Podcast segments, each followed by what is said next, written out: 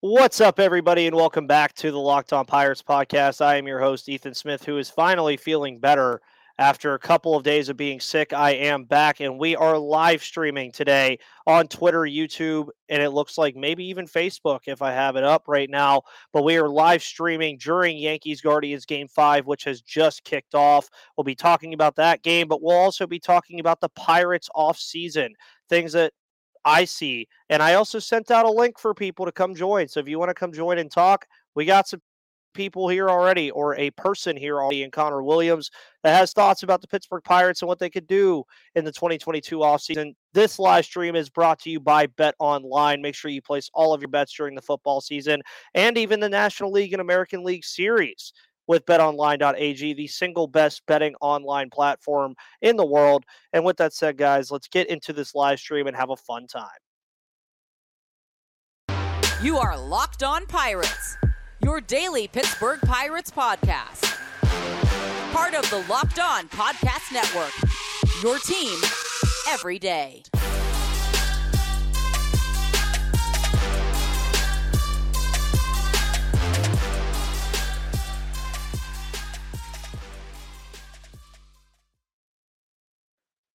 So, uh, crazy enough, uh, with the start of this baseball game, that intro played, and the Yankees and Nestor Cortes have two outs already here in the first inning after Steven Kwan leadoff hit. Of course, during this live stream, the Game Day app will be up for everybody to look at. You're more than welcome to give your thoughts, opinions, anything you need to give on. But we're going to bring in Connor Williams, a guy who, obviously, as you could tell by the shirt, is a Pittsburgh Pirates fan part of one of the fun groups. unfortunately, of course, but you know, we're all Pirates fans here, and this is the good baseball that we get to watch this year, Connor. And uh oh, Jesus. Unfortunately, I would have had a more kind of play in here with this game if it would have happened last night. Uh, because Jameson Taillon was set to start for the New York Yankees last night as the Yankees wrap up the top of the first inning with Nestor Cortes. And I don't know if this is an advertisement or not on MLB's Game Day app, but it is. Uh, but thank God it's already muted. See, I was about to say that was going to be very, very bad, but if we'll see. Uh, this game very intriguing, especially from a Pirates fan standpoint, because you look at a Cleveland Guardians team that it's always preached in baseball that if you don't spend money, you can't win. Well, Cleveland basically said, hey, we're going to go against that standard.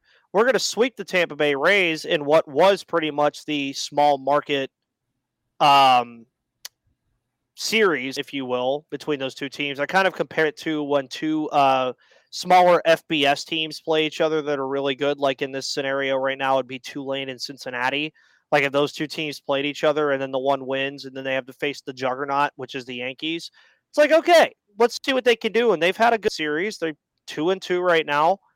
Game five in New York, which was supposed to be played last night. I'm not even going to get. Maybe we'll get into all that stuff later. But the amount of stuff that was going on with Game four or Game five last night being postponed was absolutely nuts. But as Pirates fans, it has been seven years since we've seen this team in the postseason. But right now is starting to feel definitely a lot more optimistic, I would say, with this Pirates team than it has in the past couple. Like 2021, we already knew this team was going to be awful.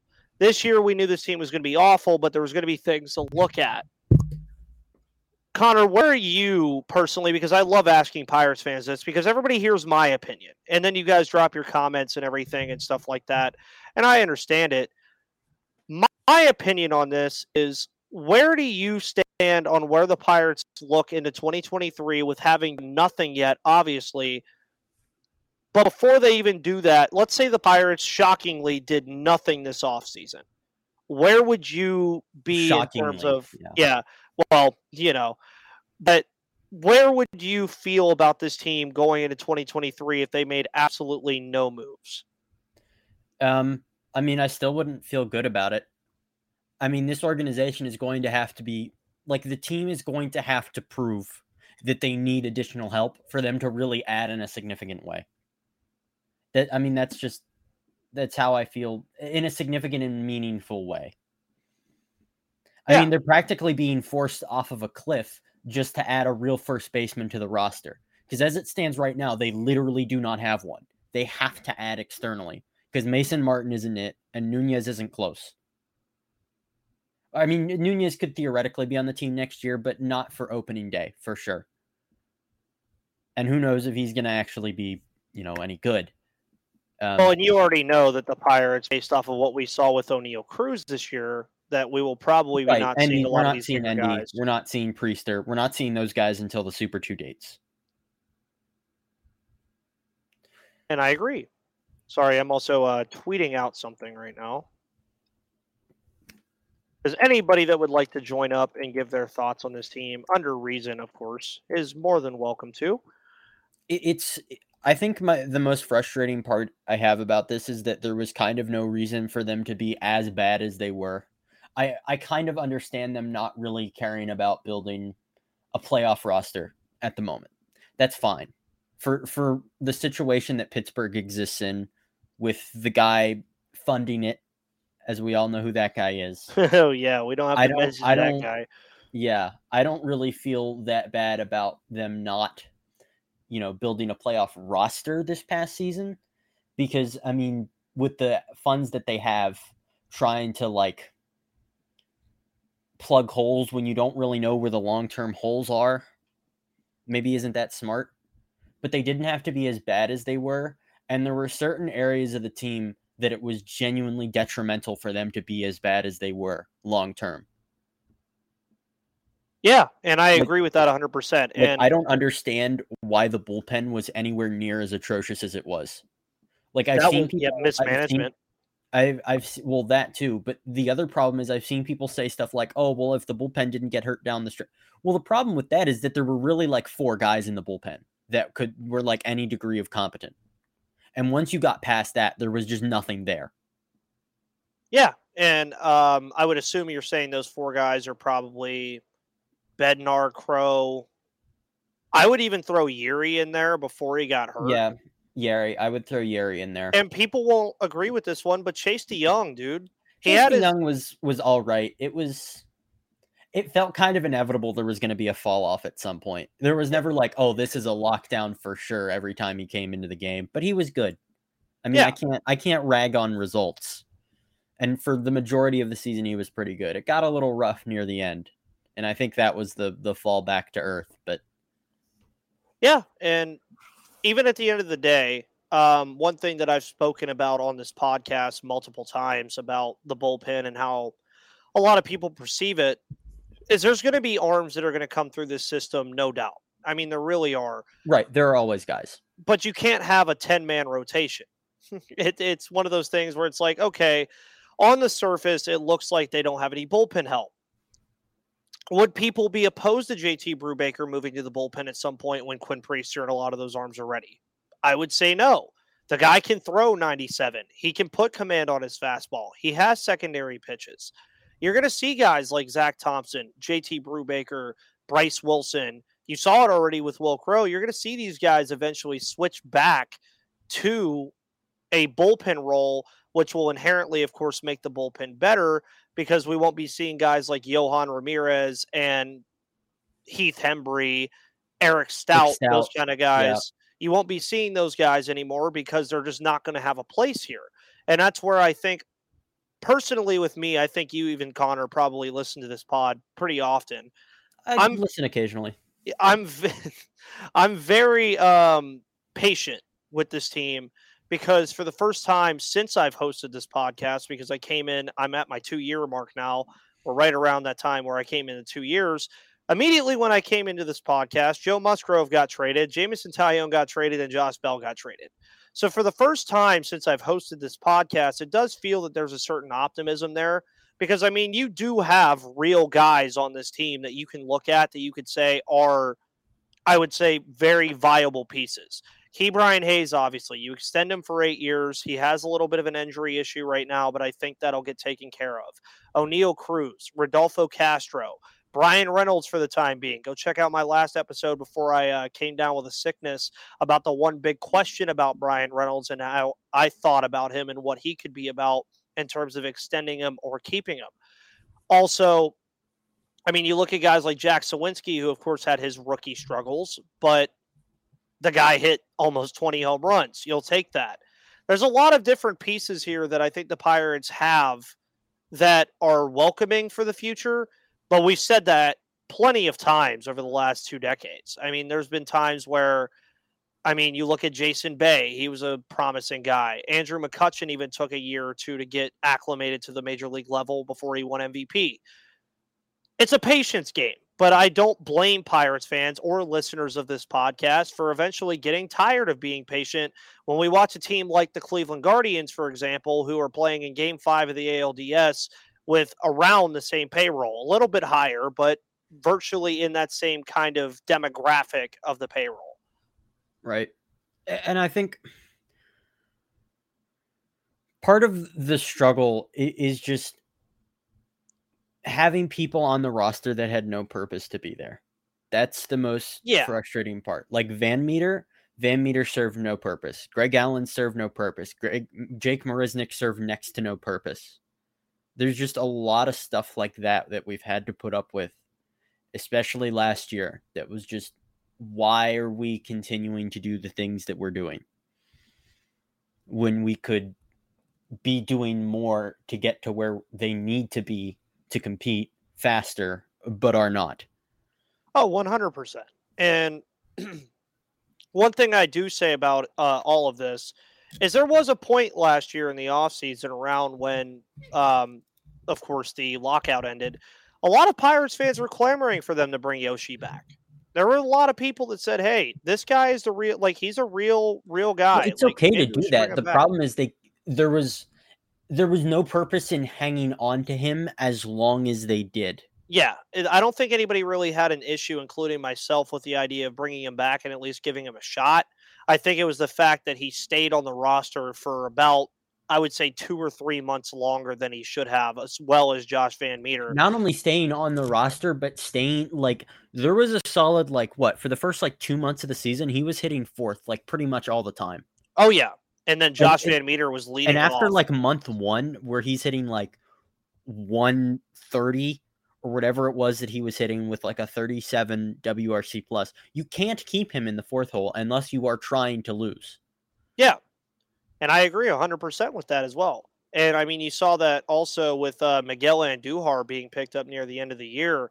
Um, they slotted him in that slot too at number three. And I said, I don't have an issue with that because you need to see what you're getting with this guy immediately. And speaking of, um, I also wanted your opinion on this too. I'm very surprised that Cleveland is going with Aaron Civale here. I have no idea five. why. Bieber's on five days rest now, isn't he? Uh, no, he's on short. I think he okay, pitched so game three. Four? Yeah, I think okay, he's so on three or four days rest. But I have heard internally from people who cover the Guardians that they would not be shocked if Bieber comes in very early. Like if things get hit the rails very quickly, they would not be surprised if he yeah. Comes in pretty quick. And I mean, for a game five, at this point, you got to throw all your cards on the table. One thing that I did have an issue with, just to get away from the Pirates for a second, is I do not appreciate the way that the playoffs were scheduled for certain teams. Um, oh, especially this. This is because, like, why did they schedule this at like 4 p.m. on a Tuesday? Like, are you kidding me? Uh, and that's where a lot of people were interested about that because, again, you can't really handle Mother Nature. That's just something that's out of your control. But why is the NLCS starting today and then playing game two tomorrow before the ALCS mm-hmm. even plays game one on Thursday. That just doesn't make a lot of sense. Like, it's like, okay, why not had this game just postpone the Yankees Phillies of course, game? Was not, by pitch. Oh, yeah. Don't I don't think a lot of people in San Diego would have been upset if they said, "You know what? We're going to post this ga- uh, postpone our game to tomorrow." have this game today in straight prime time, like eight o'clock. And I know it's on TBS and they uh, interfere with AEW Dynamite tonight as well, wrestling. But the fact that this game is at a four o'clock game on a Tuesday and a do or die go home, I think that says more to MLB's what's the word? I think MLB's um marketing than it does anything. Media media illiteracy. Yeah. I mean, I could you ever see like an AFC championship game being no. postponed and then having it at four o'clock in the afternoon the next day on like a Monday or a Tuesday? No, it would never happen. And there's a lot to be said about why that game was not played last night. I mean, there's a lot of different stuff. And then even going into last night and today, uh, the Guardians, of course, I heard there was a report that came out that they had to stay at different parts of New York because certain hotels were booked up to the point where they couldn't accommodate the Guardians. That's insane. like, that's really nuts. first and second, bottom of the first, this kind of feels like a spot where Stanton would just crush one into the seats. It really does. And I think you could say that about a lot of moments about Stanton, but this one right here, like you uh, obviously remember the loss in Yankee Stadium in September. I would rather not. I, I would rather not remember it.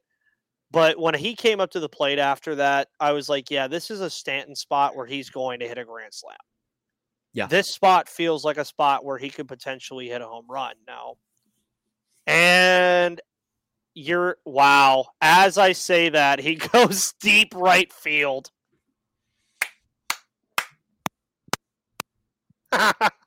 wow. Guys, it's almost look at that. Yeah, Dave's like, gosh, you just called it. oh my god. Oh my lord. Okay, well, Connor, I didn't expect myself to actually be right on that there, but I guess I had a hunch. I mean, you want to give me lottery ticket numbers? Yeah, I might need to give might need to give you lottery numbers here. Oh my lord. Yeah. I mean, he left it in a perfect spot for Stanton too. That's insane. Yep, Stanton's uh, he's energized. That's three nothing already. That is not spur. And the, as we were just talking about, I feel like that's a spot where Shane Bieber doesn't give up that kind of pitch. I really do. I feel like that's not a pitch that Shane Bieber makes, and that I I trust Terry Francona. I would give so much money to have Terry Francona be the manager of my team. Oh, if Terry Francona was the manager of the Pirates, I'd be talking about the Pirates making the wild card next year. Trust me.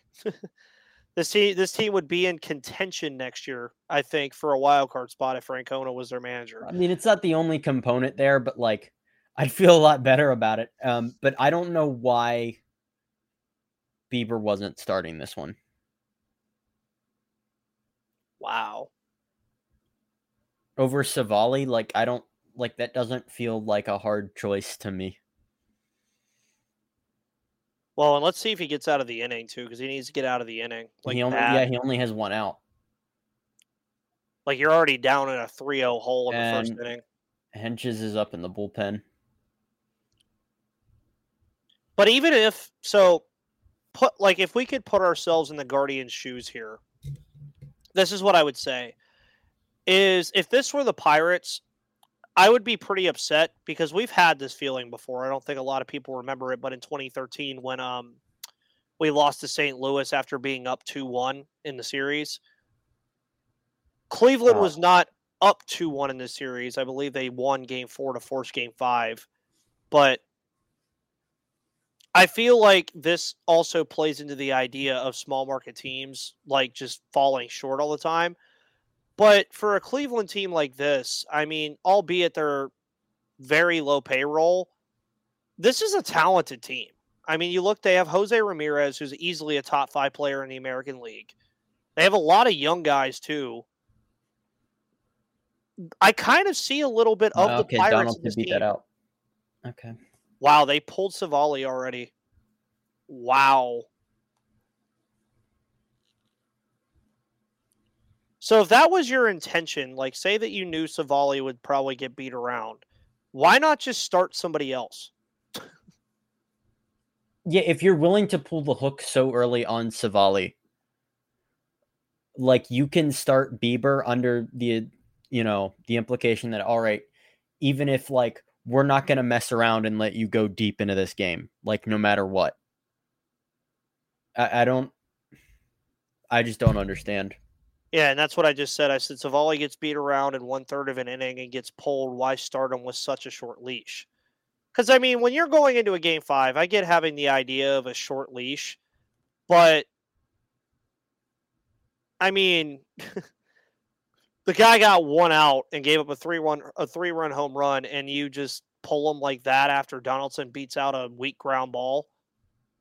That doesn't exactly speak well. But for everybody listening to this today, here on this live stream, if you want to bet on this game for whatever reason, make sure you go to betonline.net. BetOnline.net is your number one source for football betting info this season. Find all the latest player developments, team matchups, news, podcasts, and in depth articles and analysis on every game you can find. And as always, BetOnline remains your continued source for all of your sport wagering information with live betting and up to the minute scores for every sport out there. The fastest and easiest way to check in on all of your favorite games and events, including MLB, MMA, boxing, and golf. Head to betonline.net or use your mobile device to learn more. And BetOnline is where the game starts. And I'm sure BetOnline, of course, does probably have some live bets right now. Um, I don't know what those would be. I guess Yankees money line minus 800, which would make you like no money, but sure, go for it. So you know who you know who I really wanted looping back to the Pirates a little bit while we're in commercial. Who did you I, really want? I really wanted Wilmer Flores. I, I I was talking about this for most of the season and I I really really wanted Wilmer Flores this offseason and they extended him. Yeah, I saw that. Which I thought he was a really good fit. He can play first. He's right-handed. He hits righties. He hits pretty well. He's not expensive. He just felt like a really good multi-year fit for this team. But it, it was probably a little naive of me to like think that the Giants were going to let that guy walk. Like as as much as like not unimportant as Wilmer Flores is, he is a good player and he is affordable. So like realistically the Giants were never going to let him walk. Oh no, and that's the Giants way. They keep the guys that are affordable, let the guys go that are going to want a lot of money. Uh, a la Kris Bryant this past off Right. season. And the Pirates, in a similar sense, were like that when uh, 2013 through 2015 came around, as they kind of just rode the wave of team control. And then when it came time to pay guys, they were like, "Well, Goodbye. don't know what we do at this point." This is uh, very interesting that Hentges comes in, especially against a righty in Cabrera. Like I would have went with Civale at least one more time. But uh, also let me look at the Yankees lineup. Bader is this- next. But at this point, I feel like the best um, case scenario for a player that I could actually see happening is probably like Wil Myers at first base. I wouldn't be mad with Wil Myers as Hentges gets he gets a K off the bat. Wow. I wonder how deep they let him go. Wil Myers would be fine. That's like the best option I can see happening. But like realistically, I think we're probably talking about Ji-Man Choi or like Jesus Aguilar. And I think the worst case is Bobby Dalbec. That's that's the one that I really don't want. And I've also been talking about that for months that I abhor how much Bobby Dalbec feels like a future pirate. Especially since since Cherington used to work with the Red Sox. Yeah, I could see it. I mean, that's not even why. It's just like he feels like a future pirate. He's the odd man out of a first base situation in Boston that's already kind of not very good. Because their options for going into next season, assuming they do nothing in free agency at first base on the depth chart, would presumably be something like Eric Hosmer, Casas, um, then Cordero and Dalbec. And Dalbec's been there for a few years now. I think he's probably at the end of his rope. I think he's he's I I'd imagine he's probably going to get non-tendered or DFA'd or whatever this offseason. I can't imagine he like is on the opening day roster for them. And it just to me assuming the Pirates do nothing else, it feels like an inevitability that Bobby Dalbec is going to be a pirate. I've just resigned myself to it.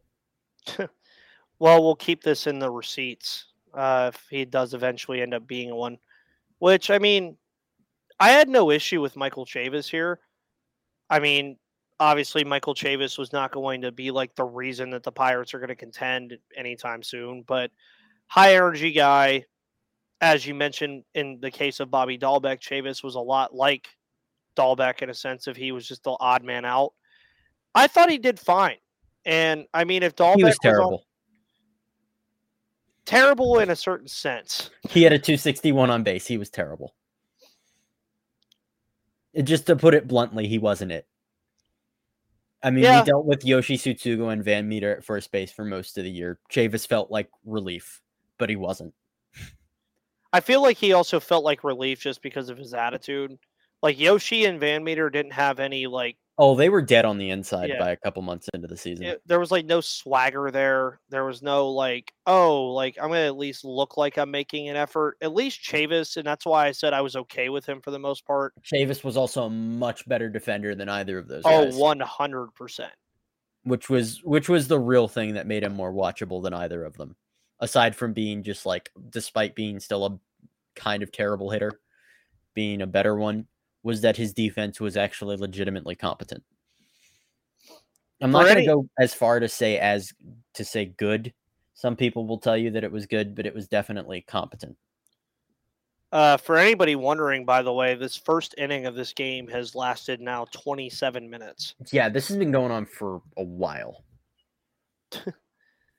uh, which is hilarious because the top of the first inning probably lasted about four or five of those minutes, and the other 20 or so minutes have been the Yankees beating around Aaron Civale and then the Guardians making a pitching change pretty quickly. And I wonder if Cleveland can come back from this. I really do. It's the first. I'm not I'm not that worried about it as long as they can stop the bleeding. Yeah, now I'm if sure I'd feel different if I were a Guardians fan. yeah, I'm like if Harrison Bader goes like deep right here or something, like not no. if they go down like five, six nothing in this first inning, there's no way. But Hentges uh has come in and he's done pretty good. As I lounge back and watch. But I'm just resigning myself to the idea that they're going to roll into next season with their options at first base being Bobby Dalbec and Ben Gamel. I, Because, I mean, who's who Mm. who's forcing the Pirates to be competent?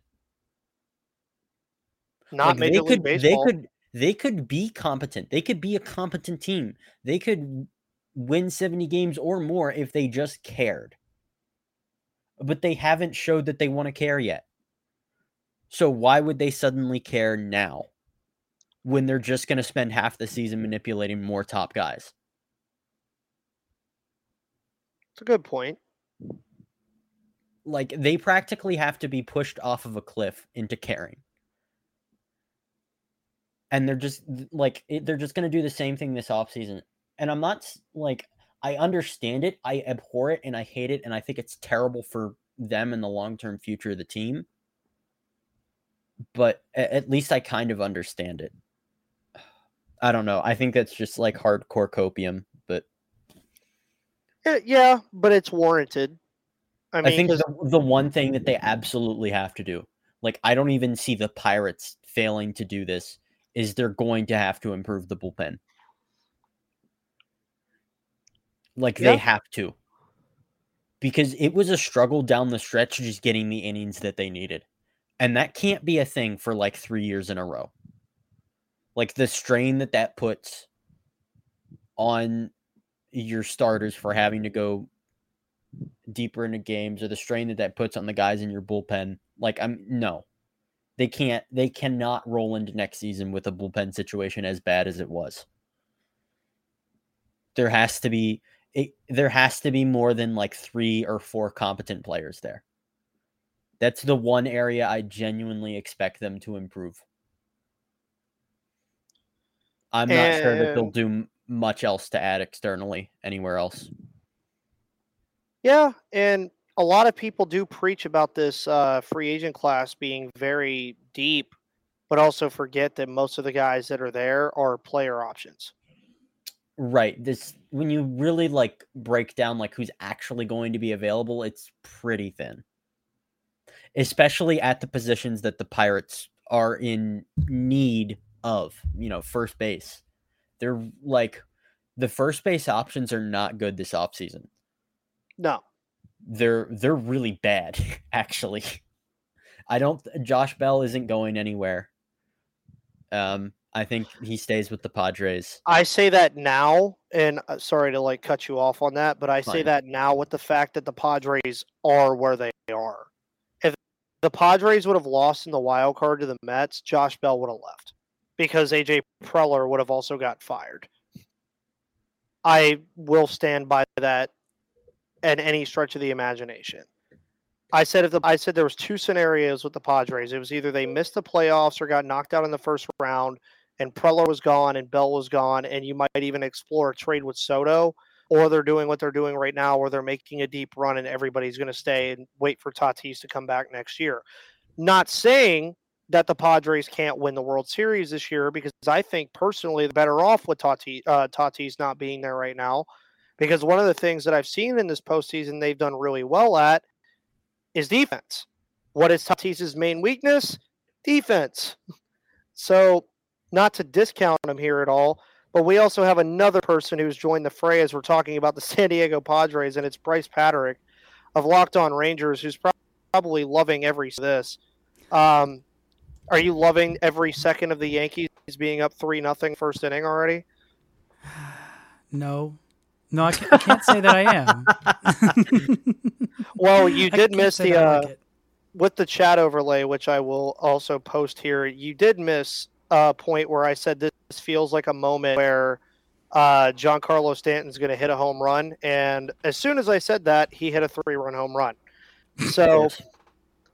um, well, I know a thing or two about Giancarlo Stanton hitting clutch home runs against my team, so I, I, I think I can. it- Was it really clutch? It was against down the stretch Wil Crowe. It, it was more of an inevitability That is very true. with with no outs after he already loaded the bases.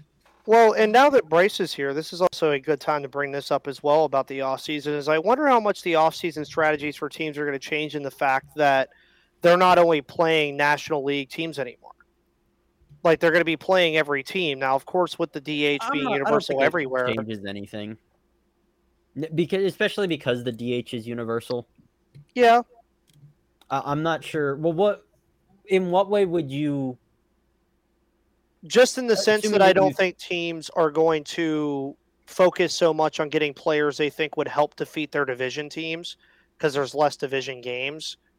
Okay, So I could feel like like you know how certain teams would be like, "Oh, well, we know this guy dominates the Cardinals. We're going to pick him up."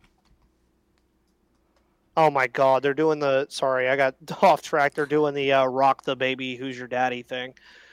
Oh lord. Oh my gosh, people are so sensitive. Yankees, especially, are so sensitive. My goodness. Oh, yeah. we were Fun. talking about this earlier, where we were both so happy that the Mets lost in the playoffs because you know the you know the he thinks he's him memes. That's literally the Mets. It's that is the Mets through and through.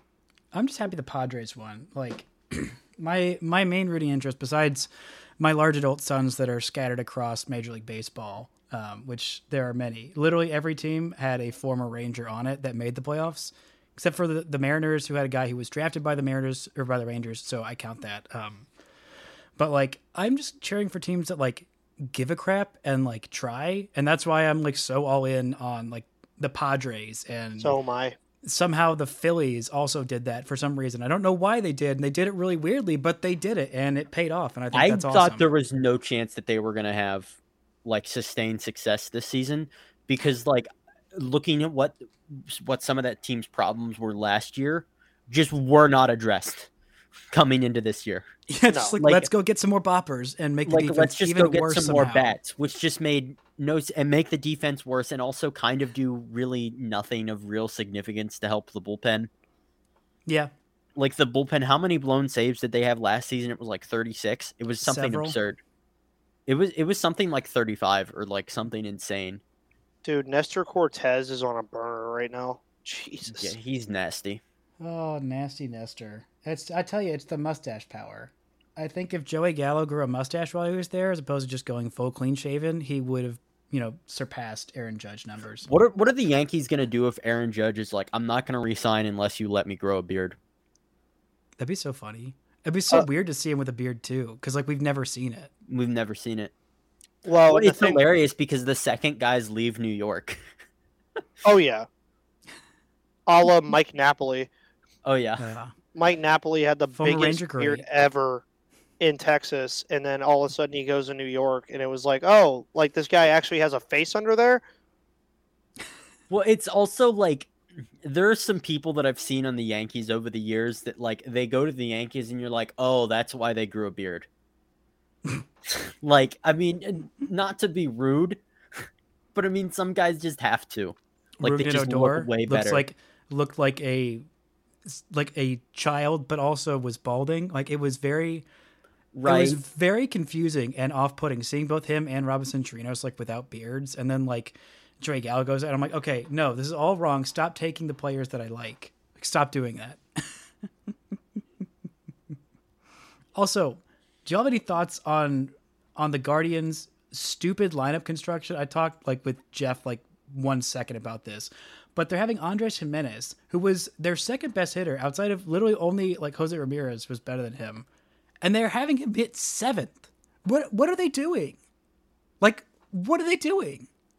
I, I mentioned this earlier that I trust Terry Francona with my life, but like I don't understand like some of the stuff that he's doing today.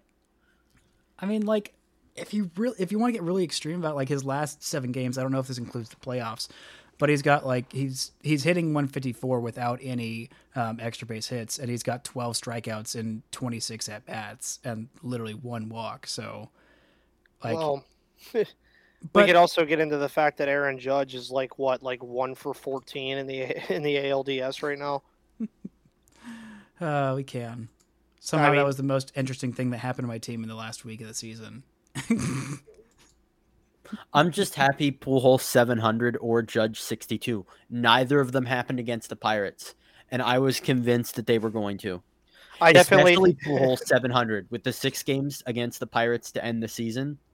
yeah. That, that felt like an inevitability that like 700 was going to come off of Bryce Wilson. Well, and I also remember that uh, JD, uh, host of Locked On Cardinals, me and him predicted that it was going to be October 1st because it was Yadier Molina bobblehead night. Mm. So he said that Albert Pujols was going to hit 700 on uh, Yadi's bobblehead night to take all the shine off of him. Uh, but I also thought that was going a different way, Connor, because I thought you were going to say you were happy that Zach Campbell didn't catch either of them. Oh, I'm, well, I'm very that happy about that. Um, now the Judge one was more interesting because I hope that Blue Jays fan is okay. Oh, Like, I- dude, no. I, there's there's nothing you can do except just be sad for the rest of your life. it's over. I mean, a life of heavy drinking is in front of you. You could have Well- got Judge 62. Well, that, his name is you ha- Frankie Lasagna. Of course, there's a lot of heavy drinking in front of him. Yes. Is that actually his name? That's really his name. He has an Italian That's restaurant. insane. It's absolutely his name is Lasagna. Uh huh. That's Yep. not a real person. And he's That's fr- he's from an New York. Alias. That's an alias. I mean, probably, but like, still, it's still an amazing alias. I feel like I feel like at this point now because I was talking about like how bad the Pirates have been since I became host of this uh, podcast, Bryce. Maybe I should Same. have maybe I should have an alias at this point.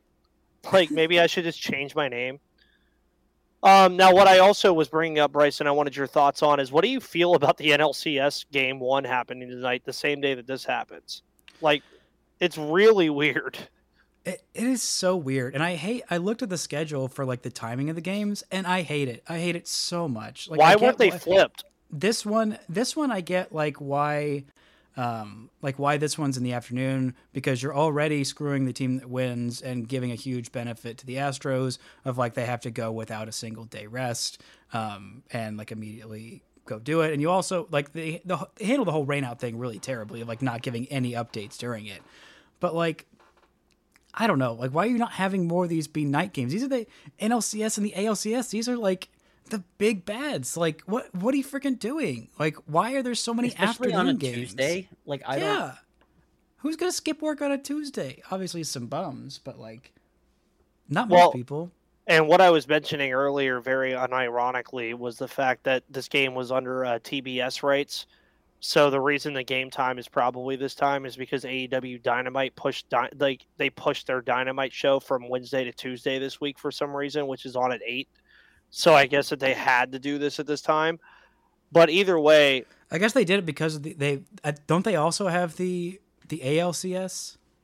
uh, I believe so I think that's how it works. Is they've got the AL in the playoffs. because I think the NLCS is on Fox. yeah, I think Fox has the NL stuff because I think Fox had the NL um like uh, the NLDS, both the NLDS series as well, um, if I remember correctly. Speaking of broadcast stuff, I don't think I have spent a single like week of my life watching TV with it muted more than I have for this Yankees Guardians series. Oh, with Bob Costas, yeah. Oh my god, it's so terrible. For You me, know- Costas is fine. Like honestly, of the two broadcasts, I think these are better. Mainly, mainly because I just hate John Smoltz on the broadcast. Oh, he is 100%. he is I hate the John most. Schultz. He's the most old man yells at cloud, and it's so freaking unbearable. Like every single thing. Like I Costas remember. is worse because Costas does like the cliche announcer thing, where he just he never lets a moment breathe. He just won't shut up. He won't shut up, and he's constantly talking about stuff that's completely irrelevant or some baseball subject that a better baseball writer has already talked about a million times or is going to talk about. Like he just he wants to write his opinion piece on what just happened as it's happening, Hey, hey, but, but. Connor, you know we know that with uh, Bob Walk and Greg Brown and our well, that's more of a Greg. Brown problem. Greg, Bra- yeah. So Greg Brown, Bryce. So How is Neil, the Pirates broadcast? I can't say It's that I've bad. listened to a whole lot of it. it's it's very bad. It, I don't want to call it bad straight out because there are moments where it's like okay, they they have their moments. Like it's sometimes Greg Greg Brown will be like zip zap kazooie, and you're like okay, this actually warrants this. Like it's actually like it's like just random crap happening in the middle of a game, and you're like okay, this makes sense. But then like. The Pirates will hit a walk-off home run, and you know, normal broadcaster would be like, "Okay, deep to left field," and then as soon as it goes over the wall, they shut up for like 30 seconds so you can hear the crowd. Greg Brown will be like his third of the day, like like as he's saying, like his like rounding the bases. Over just the keep entire talking, thing. keep talking, and you're just like, dude, come on, like really. And then they had, and then you of course remember Bryce, my largest episode ever, the hodgepodge of nothingness thing. The next day, he couldn't stop talking about it the entire broadcast. Oh yeah, I knew going into that game it was going to be the most insufferable thing of all time. like the was. entire broadcast, he talked about Dennis Eckersley, and we were like, dude, we do not care anymore. It happened yesterday. like, just get over it. Because I we hate do tell not people care, this. and wh- where is he wrong? Yeah, it's like, Like, please tell, yeah, please tell me the one spot in what Dennis Eckersley said about this team where he's actually wrong. They have a small, they have a small amount of service time in the major league level. A lot of the guys that were on the team at the time were useless, and the team just doesn't look good. He's not wrong. No, no, he's not. Gosh, I'm finally looking All right. at the Pirates Dennis- baseball reference Dennis page for the Eckersley first time. was also like on his way out of broadcasting. He did not care. Oh yeah, he, did, he did not care. He was ret- he already like had his retirement plan set. He's like, I'm gonna say whatever I want to say. I do not care. yeah. Eckersley, he was just like, all right, like, what can I say about every team that we play? All right, oh, here comes an Aaron Judge fly out. Maybe. nope. Oh, did it go? Oh my god! As I mentioned earlier, that he was like one for fourteen. This is all your fault, Ethan. Uh, it all your is fault. because I said earlier it felt like a, Jo- a Giancarlo Stanton home run moment, and then I mentioned earlier the Judge was one for fourteen. Oh my gosh. Well, you know, in this uh, little league ballpark, it's not too hard to put the ball over the fence. it is. It is such a, a crap ballpark. I mean, they can't even afford a roof. Like, what? What poverty? Roof people need to go jump off a cliff. I'm tired of hearing it. I What will not. People, I will not jump off a cliff. That need that people that need to talk about. Oh, you need a roof. You need a roof. Try. Look, it's any ex- it's any excuse to clown on the Yankees. Are you gonna That you're gonna badmouth me for clowning on the Yankees? No, I'm not saying it's anybody else. on a lot of good ballparks too. Because There the are, is- and I'm not clowning on them. Petco is, or sorry, not Petco. uh, Pittsburgh, whatever the, the name of it Oh, is. no, God, see here, the secret is you don't put your ballpark in the middle of like a concrete nothingness, and then you don't need a roof. Yeah, but how else are you going to get the gullible taxpayers of Arlington, Texas, to pay for half Yes. your stadium? Yes, Bryce. I want to feed into this. Oh my god. feed god. into this because No. Globe Life Globe Life is so much worse than the old Rangers. No, it's Stadium. not. It, it- it is. Okay, Well, I'll you give you this. of I need- went there okay. for the first time this year. Like it literally took me this long to go to go actually visit as a fan and then in press box. And like, you know what? It get it got a lot of deserved crap, but honestly like it's fine. And like Texas really needs a roof. Like I can't Yeah, tell you how many August games I went to. Like the old ballpark, the main flaw with the new ballpark is that it's not the old one, and you have to look right at the old one and everything that happened there, and like remember how the Rangers used to be good. And they've done nothing in this building. There's been a lot of history. Like that was kind of the whole talk the last week of the season. Like there's been a lot of history. There was the you know COVID World Series there. There was uh, the perfect game. There was the Padres' first ever no hitter. There was the Aaron Judge home run. Like and none of it's Rangers history. Like none Yeah, of it's it. it, it's all history from other teams. They've been I- trashed the entire time. Well, and I feel like even in Pittsburgh, and I'm sure Connor could speak to this a little bit too, is like when Three Rivers was brought down, everybody looked at Heinz Field and PNC Park and was just like, "This is weird." And now, and and now it's called Acrisure Stadium, which Or everybody's like- der, der yeah, stadium. pretty- yeah, which uh, Tom Brady is 0 and 1 at Acrisure Stadium. I just want Let's to go, throw that out there. Let's Um, go. But I, that was a weird moment with it too. And I mean, I'm not against domes for baseball stadiums, but we've definitely had It the bad depends on ones. location. Like, the you look at like Minnesota, and Minnesota had the old uh, the Metrodome. yep mm-hmm That place was awful. Like you look at it in a microcosm, and you were like, "Oh, it's ok- it's kind of cool," but then you like read up on stuff about it. It was terrible. No, it wasn't. It was. It Their was new ugly. Target It Field is awesome though. Target Field is beautiful. Oh yeah. I've, I've been to Target Field. It's in a I've- perfect spot. I want to go there, but like the thing with with Texas, like the reason they bought they made a new stadium is because it was going to cost just as much to like put a roof on the old one as it would be to uh, build a new one. They're like, screw it, let's build a new one, and it's like, yeah, okay, Why not? But like there's so many like it, the wear and tear like there's a reason why no pitchers would ever like sign in free agency with the Rangers because it was miserable absolutely miserable. Like it would just exhaust you and wear you down. You, like day after day after day in the summer heat and like now there's air conditioning and like i can't tell you how many sunday afternoon games i went to in august where like your butt cheeks are literally being burnt off just sitting down on your seat you have like sweated Yeah, through it's like the entirety five degrees every day. yeah, uh huh. And like, and the seats being like dark green makes it even worse. Like you've already sweated through like all of your clothes, and the first like five minutes of sitting down, you're like, okay, this is only gonna get worse. Uh, sucks. can you turn my camera off for a second? I'm gonna go. I need to go do something real quick. Yeah. Boom. He's all good. All right.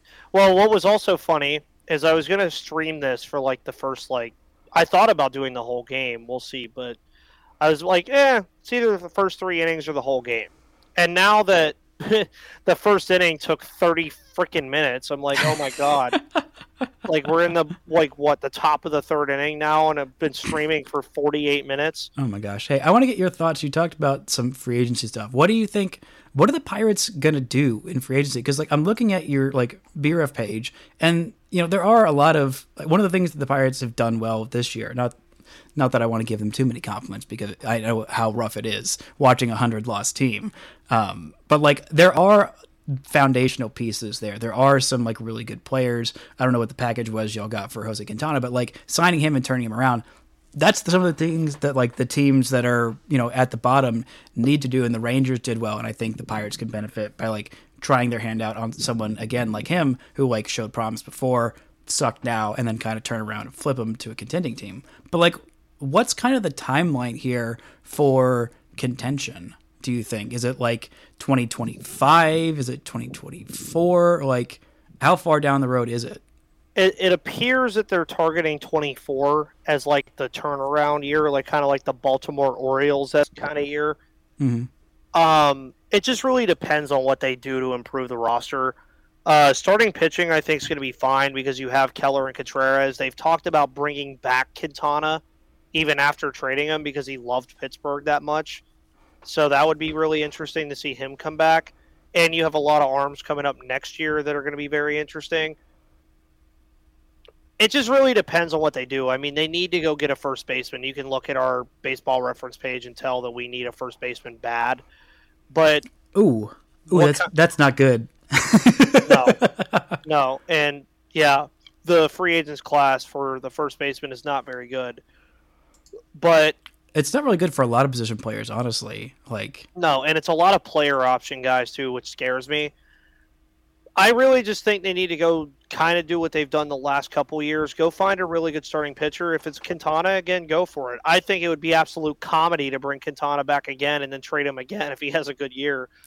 It would be absolutely hilarious. But go Hey, go- find go bring the the prodigal son home. Go get Josh Bell. that has been talked about, but I do think he stays in San Diego. A name first base wise that I've been very stuck on is CJ Cron in Colorado. Ooh, that that would be a good that would be a good get. He's really good. I don't know why they extended. Oh, what was the one? Daniel Bard is that who they extended at the Yeah. deadline? The only move they made. I don't know why they didn't extend him because I don't he know why they didn't really darn trade- good. I don't know why they didn't trade CJ Cron at the deadline. Well, that first, but like, oh, what's up, Stace? Oh, Stace here too. Uh, I don't know. She just commented on the in the chat. Oh, she just commenting. Hmm. yeah, Hi, is, is there what is there any world where like the uh where the pirates go and, and make some like even like mid money move for for somebody like not like obviously probably not going for a uh, Carlos Correa or No, uh, I Xander could see a mid-market move happening for like pitching. I think that would be a good upgrade because there's a lot of starting pitching on the market this year. The Rangers are going to have to sign a lot of it. Bats. There's more Yeah. pitching Oh, by bats. far. Um, for bats, it's really going to be like minor moves that are like of no real consequence. Um, like there's the the most obvious hole the team has is first base. They're they're going to re-sign Roberto Perez to be their primary catcher at least until uh, either or of Endy. Rodriguez or What Henry about- Davis have hit Super Two and are ready. I, I have a thought. It's like the only place that they're actually going to be seriously forced to add externally as a bat. I, I have a thought on first base, and uh, slap me if I'm wrong, but uh, what about Justin Turner? Like he had an awful first half, absolutely awful, and it seems like the Dodgers are going to have to spend a lot of money to get Trea Turner, and they're going to look for some marginal. I mean, Mu- Muncy was the guy who played third base for them the most this year, and uh, I, I Turner had a monster second half. I, I don't think he did anything in the playoffs, but like why, why not like a one year, two year deal? And if he, again, if he does well, then you could flip him at the deadline to a team that needs a first baseman slash DH. Is he actually a free agent or is he on like He some is. player option? He's actually- No, he Uh, is. He's oh. unrestricted, I believe. Oh wait, no, I'm looking at. Never mind. It says okay. It says club option for sixteen for sixteen million. There's no way they pick that up. No, they are not picking that up. They will. I would definitely doubt it. Market value says uh, eight point six million according to uh, Spot Track or Spotrac or whatever. If we're think that's going doable. into yeah, if we're going into what I think, oh my god, what the what was that? Oh yeah, well, Stace just said she can't curse, and I see why on this podcast. Yeah, he's hurt. Yeah, Oh, that did not look good. Oh, I, I looked away. Oh, that's not good. That did not look good at all. Who? Oh, Because I'm behind. That was uh, Nestor. it, it looked like Cabrera. Oh, is, Is it? Or is that Aaron Hicks? That is not Aaron Hicks. There's no wait. Who's third? That's got to be is- Cabrera. That's ooh. Is Cabrera thirty-one? Oh no, that's Hicks. Cabrera ran into him. Um, Yeah, that was just that was Donaldson. It looked like Donaldson, Hicks, and Cabrera were all going for. Yeah, yeah, Donaldson pulled off. Uh, Cabrera is calling for it the whole time, but like so is Hicks, and that kid's got to get out of the way there. Ugh. Is Kiner-Falefa playing short today? Nope, he's not playing at all. that's a uh Cabrera's playing short Yeah. Much to the Who probably should have been playing for? much longer. Yeah, He probably should have been playing shortstop about like two months ago. they should have been ha- having him there, and then hey listen, IKF if like the Yankees want a shortstop, I, I can I there's a- can I offer you Kevin Newman? Oh, like we've offered them Kevin Newman for the last two off seasons. But if we're gonna I'm be st- technical here, Bryce, Kevin Newman had like the third best OPS on the Pirates this year. So oh my I god, are you kidding talk- me? Yeah, no, it's sad. Oh, that's bad. Oh, but Oh, he's no. also like our second best defensive player behind Ke'Bryan Hayes. So I was like, you know, I'll take this. How is Oneil Cruz at shortstop? He he might He needs he- work. He's the weirdest guy I've ever seen in baseball. Like he reminds me of Joey Gallo coming up because they were both like way huge. Joey Gallo was a third baseman. People forget this, and he was going to be the heir apparent to Adrian Adrian Beltre. Glad that he wasn't because that would have been a lot to put on him. But like everyone's like, this guy's too big. And, you know, eventually Joey moved to right field and won a Gold Glove. There. Actually, I think a couple of Gold Gloves there. But like, is he is he going to stay at shortstop? Because like they seem they're going to. They're going to keep him at shortstop until That's his awesome. defense is so bad that it forces him to another position. Pretty gosh, I freaking love Because that. because the value that you can get out of him at shortstop, even if like if for some reason It's Oneil like Corey Seager. out- even, yeah, even if for some reason he turns out to be like an average bat, an average power bat at shortstop is a very valuable piece, Mhm. even if the defense isn't that great. And I'm- the thing with Oneil Cruz is that none of his defensive issues are linked to anything with the tools. Yeah, Like, because his tools are freaking outstanding. His tools are his range is very good. Okay. Um, his his arm is insane. um, it's really just the glove work and the arm accuracy that's holding Well, him back. And one thing that I did like though about what he started doing near the back end of the year was he started realizing, okay, I don't need to throw the ball 105 miles per hour from short to first every time I do it. but it's so really freaking cool when you do It- it. it's cool. It's cool until you throw it into the into the uh, netting above your first baseman's head and give somebody a ground rule double. But he did start pulling back on that a little bit, which I still think it is hilarious with everything that he did this year that was so great that his hardest hit ball, which also happened to be the hardest hit ball in the Statcast era, wasn't even a home run. It was, It, it was, a single off the very. it was top of the literally a single off of the Roberto Clemente it hit wall. so hard off the wall that it just bounced right to Acuna. Like the ball was, the- like there were people on Twitter complaining that why didn't he get a double out of it? But like I went and rewatched that. There was a runner like the runner that was on first ended up on second. Like think- it was it was literally like back in the infield in under seven seconds, and that was with like a like a just a lob from Acuna because there was no way.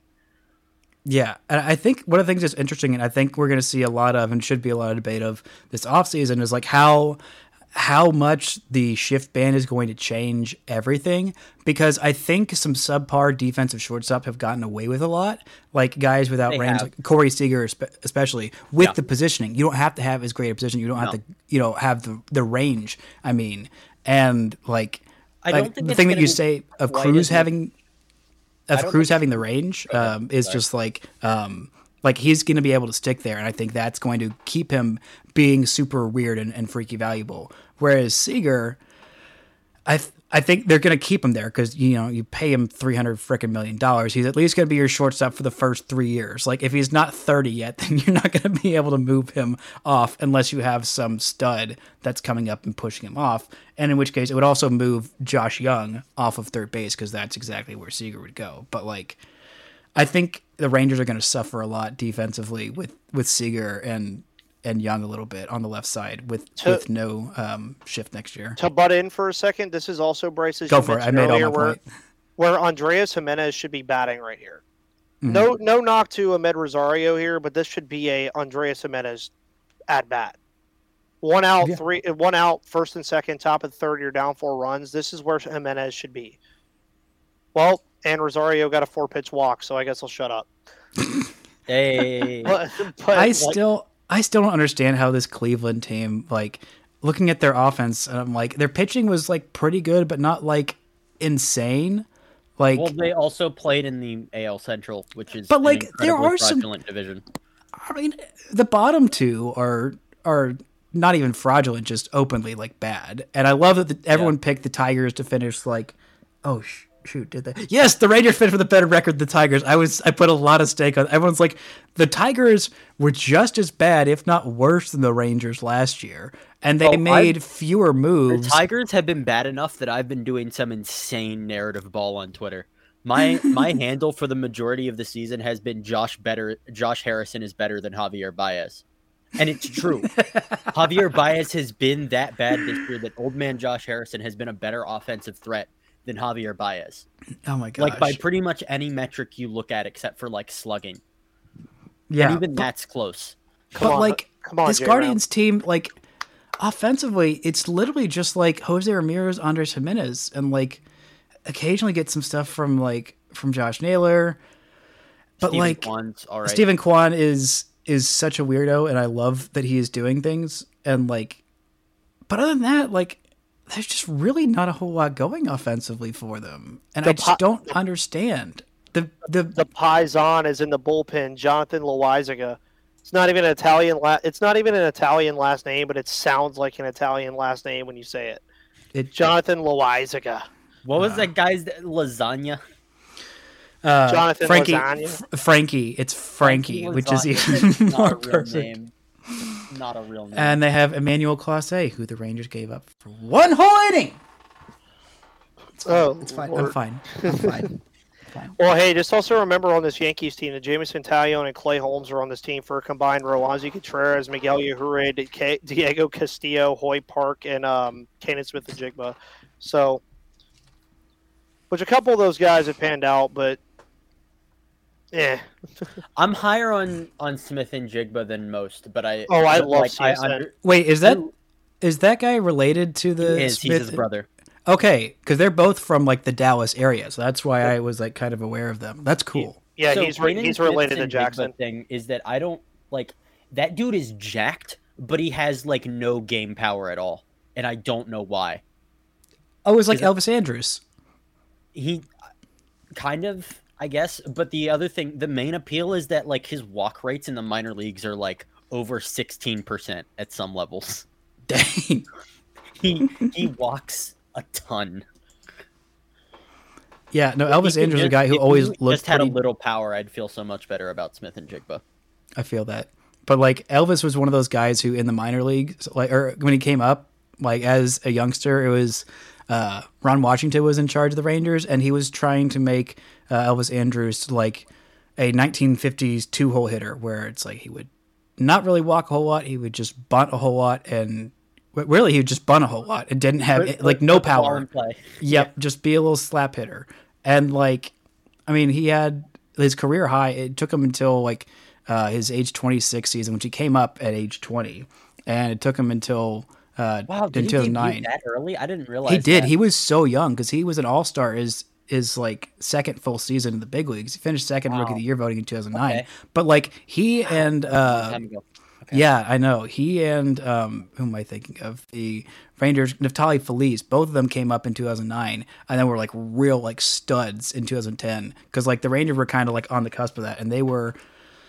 Well, Elvis was the you know face of the franchise basically for that whole run of like being good for seven years, and now everyone's like, wait, the Rangers were ever good? And I was like, yeah, it was before I had a podcast, and then I started, and they've been total butt ever since. Pirate legend Neftali Feliz. Oh god, that is that is one of the like I did a whole episode like I think last off season of like five things that like just categorically like screwed the Rangers and like there was like him like cuz he was a starter coming up and he would routinely sit like 96 98 for like 6 innings in double A and he was just amazing. And the Rangers like eh let's let's make him a closer. And it worked out really really well. And then they brought him back into the rotation after a couple of years as a closer and he had tommy john surgery and was just never the same. Just never even anywhere close. He was just kind of like hesitant to like you know fully let it loose and that kind of led to a whole lot more problems but like man ugh, what could have been and what was like th- those years of him as a closer were fantastic Yeah, there was a time uh, in Pittsburgh where everybody thought Richard Rodriguez was the future closer. of Oh, Pittsburgh everybody? Pirates. Okay. No, I, w- I would argue not everybody thought that. There were more reasonable people like myself who did not think that. Oh, Rich Rod, baby. Rich Rod went from being the closer on the Pittsburgh Pirates and being loved by a lot of people in Pittsburgh to not even making the Atlanta Braves playoff roster after we traded him there. Well, that's because, I mean, you want to know why? Has a I was lot gonna say do we with- we has know a why. to- has a lot to do with his spin rates going down very mysteriously in the middle of last year. Yeah, I wonder, I wonder what could happen with that. I, I have no idea. God, man. It's kind of hilarious that they did that mid-season because it was so easy to tell who. All right, for the next uh, hour, we're going to talk about sin rates mysteriously going down. A la We're going to talk about the cheating Astros. yes, a la Gerrit Cole. Ah, Oh, yes, God. Bryce. You see what's up there, right? In that ad that was just on the MLB uh, Game Day app. no. What? I just looked away for a Basketball season again, baby. Uh, time for some some Luka magic. And on that note of dissing the Astros for cheating and talking about Luka Luka Doncic, I, Magic. I have got to go and do my laundry. Very fun afternoon. I might hop back on see if y'all are on when I'm done. Luka uh, Magic. If not, this is a lot of fun, boys. Very much so, sir. Luka Luka Magic. No, I see it. I see it. I see it. I'm just not saying anything. I would, I would, I would kill a man for Pittsburgh to get an NBA team, but I know they're never going to. The because Pittsburgh it's not a- Phantoms, baby. dude. It's Pittsburgh- not a market Pittsburgh that makes Thunder. sense to expand into. Hey, OKC can come here. We'll be No, we'll welcome them with OKC go arms. send OKC back to Seattle and take them away from their owner they have now. Oh, Like Lord. give give us back the Sonics. All right. Peace out, y'all. Thank you, Bryce. Just a moment, I have to go take care of something. I will also be very briefly back. All right. So it's just me as we go into the uh, bottom of the third inning. And we already have our second Cleveland pitching change of the afternoon. Probably going to stay live through this third inning, and then we'll probably wrap it up, guys.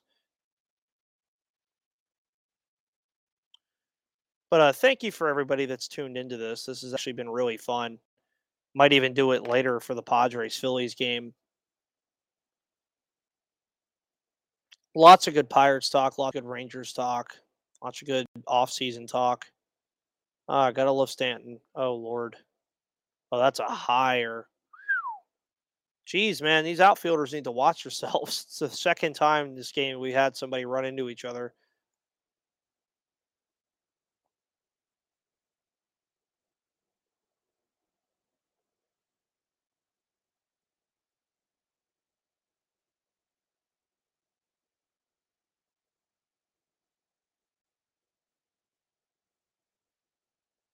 Myles Straw and Eddie Rosario there. Or Amed Rosario, sorry.